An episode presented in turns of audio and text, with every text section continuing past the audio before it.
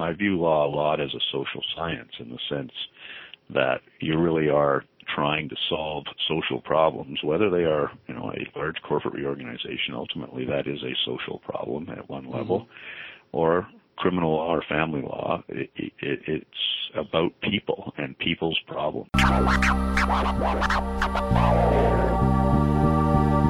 By law students. For past, present, and future law students. Bringing you information to help your career. This is The Law School Show with Rishi and Chris. Chris, how are you, man? Mr. Rishi, dear, I'm fantastic. I'm feeling sharp. I'm ready to pounce on this semester, which is the last of my law school career and yours. Exactly. I can feel the energy coming from you, man. Good. We got to finish strong. We got 3 months to go. That's right. And we got to make the most out of it. So. Mm-hmm. You know what else I was excited about was all the applications we received from law students around Ontario who are interested in joining the Law School Show team. So thank you to all of you who contacted us. We're in the process of getting back to everyone, conducting interviews, and we're happy to announce that we're going to be growing our Law School Show team very, very soon. Exactly. We couldn't be happier. So thanks a lot for all your responses, and we'll definitely keep you updated in the coming episodes about individuals that will be joining the team. And moreover, we do have certain other exciting news. Let's just hold off on that for now. Ah, okay. Well, we gotta listen to Chris. So maybe in the next couple of weeks, Chris, we will let them know. Yeah, we'll leak it out slowly, but there's some big stuff on the horizon. All right. Well, I appreciate that. But today's episode is quite monumental for us. Absolutely. Just take a second, please, Rishi, and Google the name David Allgood. Give me a second. We couldn't be happier, and we couldn't be more honored to actually have David Allgood on our show. Absolutely. This conversation was so jam-packed with wisdom, and I had a great time speaking with David. He is the Executive Vice President and General Counsel for the Royal Bank of Canada and has held that position for almost 15 years. Not only has he been part of RBC for a long time, but he's also joined a variety of other organizations. Currently, he's also the co-chair for Pro Bono Law Ontario. And back in 2011, he started Legal Leaders for Diversity, for which he's the co-founder. Absolutely. And in 2012, David was named amongst Canada's top 25 most influential lawyers by the Canadian Lawyer magazine. He's been in the game a long time. He knows the ropes, and he tells it to us in this conversation. What did we talk about, Chris? We talked about, in his perspective, why he has had so much success. Which is a lot of good insights that he shares, what it takes to be a good lawyer, and what are some things that young lawyers should watch out for. Yeah, he talks about the importance of having financial acumen and also of doing pro bono work throughout our careers. Exactly, and as we can see from his own background, he's been quite heavily involved with pro bono. And lastly, he also talks about why it might make sense for lawyers to avoid specializing too early in their career. Yeah, to get a perspective that's well-rounded and understand what's happening on the client side and with the people on the other side of the table as well. Exactly. So we don't want to withhold you from this knowledge-packed interview, so let's just jump right into it, Chris. Let's jump. Here's our conversation with Mr. David Allgood. Good afternoon, David. Thanks for being with us here today. How are you? I'm great, thank you. Good to be here. Excellent. So tell us about yourself without talking about law. Okay, I'm, without talking about law, all right, I'm 65 years old. I have a variety of interests, a lot of which include a total of 6 children, 1 daughter-in-law and 1 grandchild. Congrats. I have was born and raised in Montreal, so I'm a dyed-in-the-wool Habs fan, even though I have lived in Toronto for nearly 40 years. I won't argue with that. I have, the advantage of having a good hockey team that I can cheer for. I still play hockey myself once a week. Spent a lot of time when my children were younger coaching hockey, both for girls and boys. Currently am I work out, play hockey, golf, read a lot. So that's sort of me outside of the law. Beautiful. So I want to hear about your career development a little bit. So maybe you can describe a couple key career decisions that you made along the way that have contributed to the spot you're in now. Okay. Well, maybe for context, we should just touch on the fact that I graduated from law school a little more than 40 years ago. I articled at Osler's, and I was there until 1998 when I left Osler's and joined the bank. I joined the bank as the Senior Vice President of Taxation. I was, while at Osler's, a tax lawyer for those 24 years after I got called in 76, so 22 years. I became the general counsel of the bank in 2000, and in 2015 we'll retire from this position. Oh, wow. Okay. So a couple of career highlights. I think when I was at Osler's in the mid-1980s, so I was almost about 10 years into my career, I moved my young family to Ottawa and went on an executive interchange into the Department of Finance tax policy branch and worked there for essentially 2 years and then returned back to Osler's. One of the things that I took out of that, particularly during the period of tax practice, was the value of spending some time, in a sense, on the other side of the area in which you practice. So yeah, there are many areas, whether it's tax, whether it's securities law, whether it's corporate law, and many other areas, there is a regulator of some form, and increasingly more regulators on the other side of the table from you and your clients from time to time. And I have told many young lawyers who I've mentored that I think to the extent you can make that decision to spend a little time with a relevant regulator is extremely useful in developing a practice and understanding the people on the other side of the table, and more importantly, perhaps developing with them credibility. I mean, it's remarkable to me when I think that there are still people in the Department of Finance tax policy branch that I worked with. Now, it's very remote from what I currently do, but I do think I could still pick up the phone and call some of the senior policy people in finance, and they would at least take your call because they know you and they have a view of you. So I think that's an important career development. Going and getting in-house experience, as I did in 1998, and more importantly, perhaps in 2000 when I became general counsel, was another sort of seminal change. And it was to be frank, a much harder change than going off to Department of Finance on a secondment where you know you're going back to your firm at the end of that period.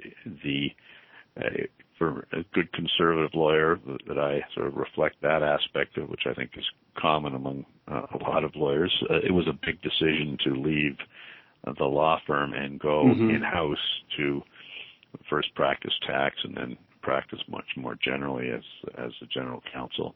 I think that experience and making that decision was a very important career development for me, and that it showed me that, not to be afraid of change. That change can actually have a very positive impact on you. And we can get into more just sort of what being in-house is all about. But I think that, again, in the context of trying, when you're developing a career, to round out your experience so that you've got a good base of experience to serve your clients, if you can get some form of in-house experience if private practice is sort of where your long-term goals are. Again, being inside a client for some period of time, even 6 months to a year, I think again provides tremendous insight that is very helpful in the long-term development of a legal career. Thank you. That was nice. I do want to talk about in-house, but before we get there, why tax? What was it about that area that drew you to it? Why tax? That's an interesting question. Well, I could give you the glib answer that that's the job they offered me. That's always a part of it, I think. Which is part of it, but my educational background, I first started into undergraduate in honors physics and shifted into engineering for a while, and then after second year dropped out of the sciences and engineering and did arts. But arts for me was economics and commerce and that sort of thing. So I was quite, numeric. Wasn't afraid of numbers per se. I was reasonably financially literate, and so I found the tax practice, and it was a large corporate tax reorganization and corporate finance practice, very intellectually challenging.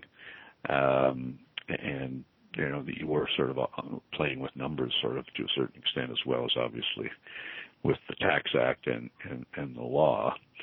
And if I might, just as a little sort of advert to the people that might be listening, I think that financial acumen is a very important element of being a good lawyer, whether you want to be a corporate lawyer or even a family law lawyer, or perhaps even a criminal lawyer, because, just take family law. If you're involved in the resolution of marriages through separation and divorce, you have to understand what balance sheets look like if the people you're representing have any type of assets. And so being afraid of even basic tax and numbers, I think, is something that lawyers need to try to get over and get financial training and acumen to be really helpful to their clients.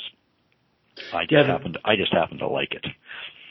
And that's helpful. I think that is still a pervasive sentiment, at least amongst my law class, that numbers are hard and words are easier. So that's why I chose law. But so would you describe yourself as a business-minded lawyer or a lawyer-minded business person? Well, that's an interesting question at this point in my career. I think I'm still a business-minded lawyer. Okay. When I'm very much involved in the business at the bank, but it's still from the legal perspective. While I may say I have financial acumen, I have it to a certain degree, but the people who are experts here in playing with numbers do it at a level that is well beyond my capabilities. So I'm not involved in active business decisions. I'm involved really in providing risk-based legal advice to help make those decisions that we need to make. I'm certainly a member of the team making those decisions, but my input and my sort of leaning is the legal side of the business decisions. One more question before we get into your current role and talking about in-house a little bit. You've had a lot of success. Why have you had it, and maybe some of your other colleagues have not, or not to the same extent? Well, I guess there's several aspects to that. Part of it, I would say, is luck, and people would say you make your own luck, but I became the general counsel of the Royal Bank as a tax lawyer because I happened to be here when the general counsel retired. Good timing. I would not have been recruited from my tax practice, no matter how successful I was at my tax practice at Osler's, to be the general counsel of the Royal Bank. That would not have happened. So I was given that opportunity because I was a lawyer and because I was in the bank and the senior management team that made the decision as to who should replace the general counsel when he retired, knew me as a known commodity. So in that sense, it was serendipitous that I happened to be here. I think other elements of my success have been, hard work. I think my work style is a collaborative style. Interesting. I think client service is ultimately the important thing.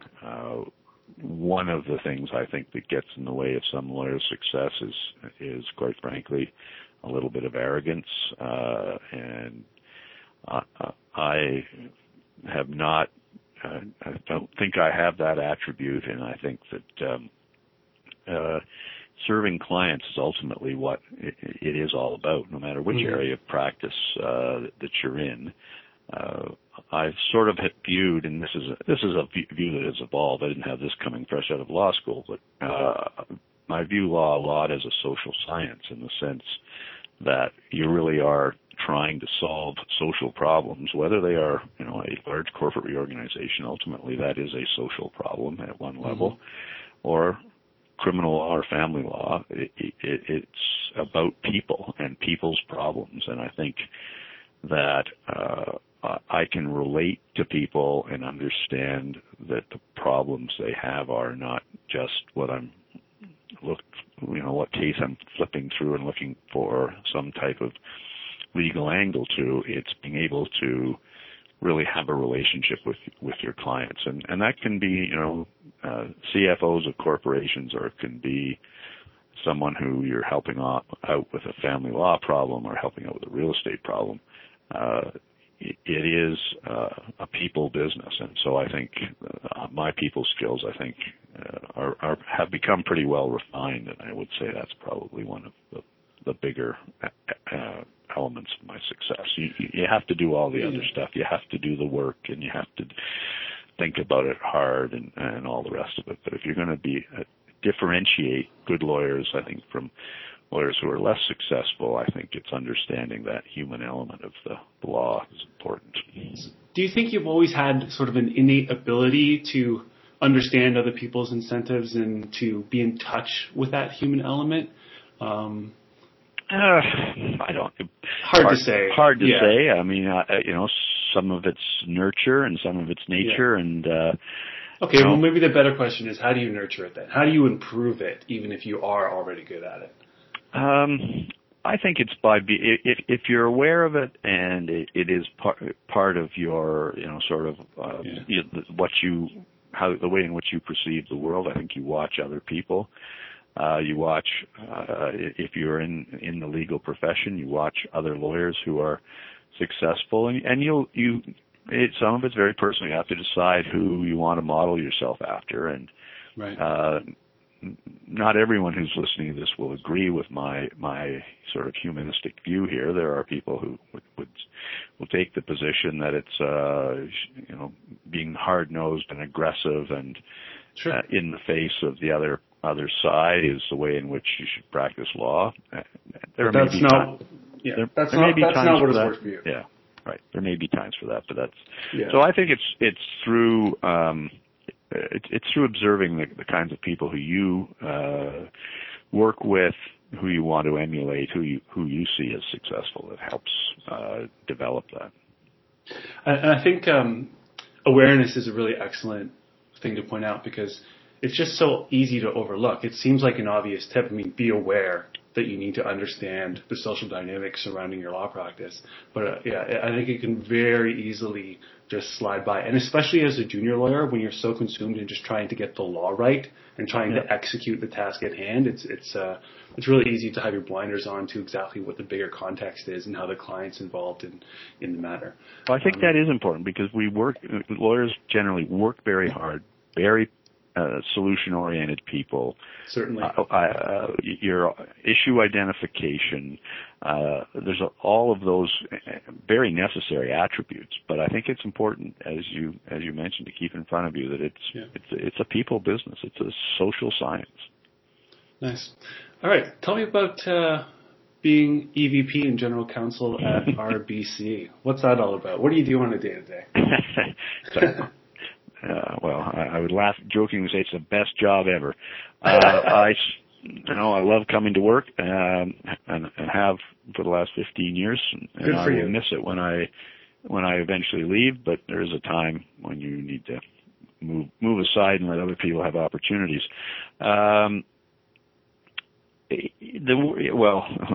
Without being trite, the word general and general counsel actually means something.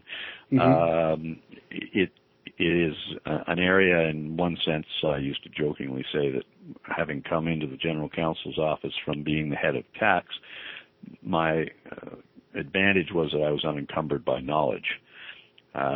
And what I meant by that, it was only half joking, is that I didn't have deep, specific knowledge in banking, securities, privacy, you name it. The areas have expanded significantly since 2000 into sanctions, anti-money laundering, a long list of things. But what I did think I had fairly well developed was good legal judgment. And so in the Royal Bank, we have about 185 lawyers in 15 countries and almost 25 locations in those various countries. Wow. A lot of them are very, specialized in their particular areas of practice. We tend to hire lawyers who are 5 and 6 years into practice, and what my job ends up being is taking the input from those lawyers and making a judgment. But that really is only in the cases that become particularly significant for the organization. Mm-hmm. It's not like I'm a funnel for all the legal advice in the organization. All of those 185 lawyers spend a lot of time dealing directly with their business partners and providing, daily, hourly advice to them. It only comes up to me if it becomes a significant problem, either reputationally or financially. I also probably spend at least probably 30 to 35% of my time managing that group. It is the size of a medium-sized law firm, and so there is mm-hmm. a whole dynamic of managing the team, growing the team, worrying about career progression of various members of the team, reorganizing it as the business is reorganized. So there's that significant management component to it in addition to the legal component. The legal component at this position is largely the application of judgment based on advice that you've got from lawyers that have done a lot of research and preparation mm-hmm. to give you that advice. Excellent. So we're running short on time. I want to tap back into your wisdom a little bit. Mm-hmm.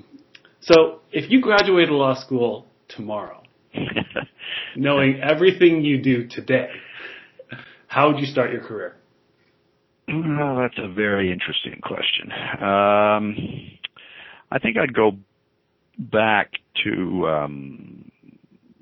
some of the things that I mentioned before, but I think I'd try to find the most challenging articling job, if we're still considering we need articling job, but fundamentally an entry-level job mm-hmm. In the legal profession, whether it is in private practice, in government, or in-house. My own view is that several years of private practice are particularly important for developing your legal skills. You can get that in-house, but it's harder. And I would try looking out over what might be the sort of first 8 to 10 years of your career. I would look to try to find elements, and may not be all of them, maybe 2 out of the 3, but I do think private practice experience, some form of government experience, and or some form of in-house experience rounds you out and helps you decide which direction you really want to go in as to whether, and those are three particular career paths, private practice, government, and in-house. Mm-hmm. And if you can do it, and it's not necessarily that easy, that would be what I think is getting that kind of exposure, trying hard. And it is hard, I know, for young lawyers to avoid too early specialization. But that would be my thoughts off the top. Why are you so attracted to the challenge? The challenge of law? Yeah, well, I think in general, I'm getting the impression that you're attracted to a challenge just as an individual. On a couple of occasions during this conversation, you've mentioned, for example, just now, that you'd look for a challenge as the very first. Yeah. The most challenging job is your very first thing out of the gate. And I'm just curious why, for you, that challenge is something that you are actually chasing after, that you want. Yeah. I think lawyers generally are very intellectually curious people. I agree. I'm an intellectually curious person in many respects. And so, I think I find it rewarding to be involved in a challenging situation, be able to think through that situation, to come up with a solution or a proposed solution, and to see it through to the end. I think I find that kind of intellectual challenge very rewarding. And I'll repeat often, embedded in there is a human challenge for somebody who you're trying to help. So I think that you can get intellectual, little challenges that are also personally satisfying. I do not understand black holes or quantum physics, which are very intellectually challenging.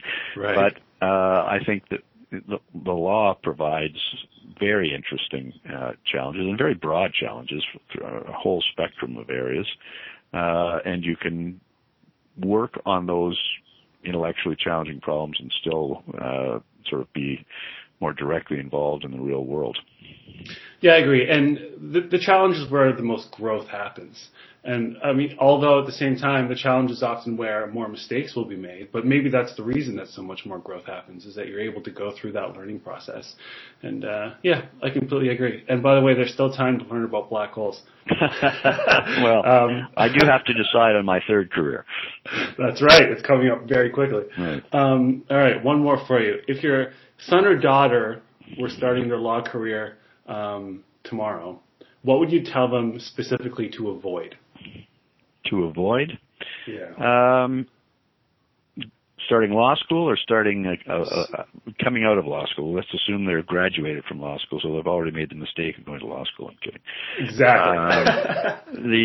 I think the thing to avoid, and it's just sort of the obverse of what I said before, which is being too narrow too quickly. I do think that it's important to try to keep yourself as broad as you can for as long as you can.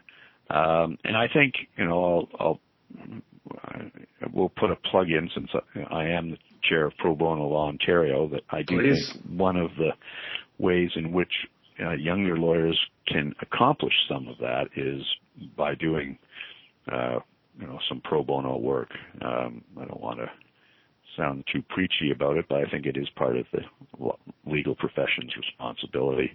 And it is a way to get different experience.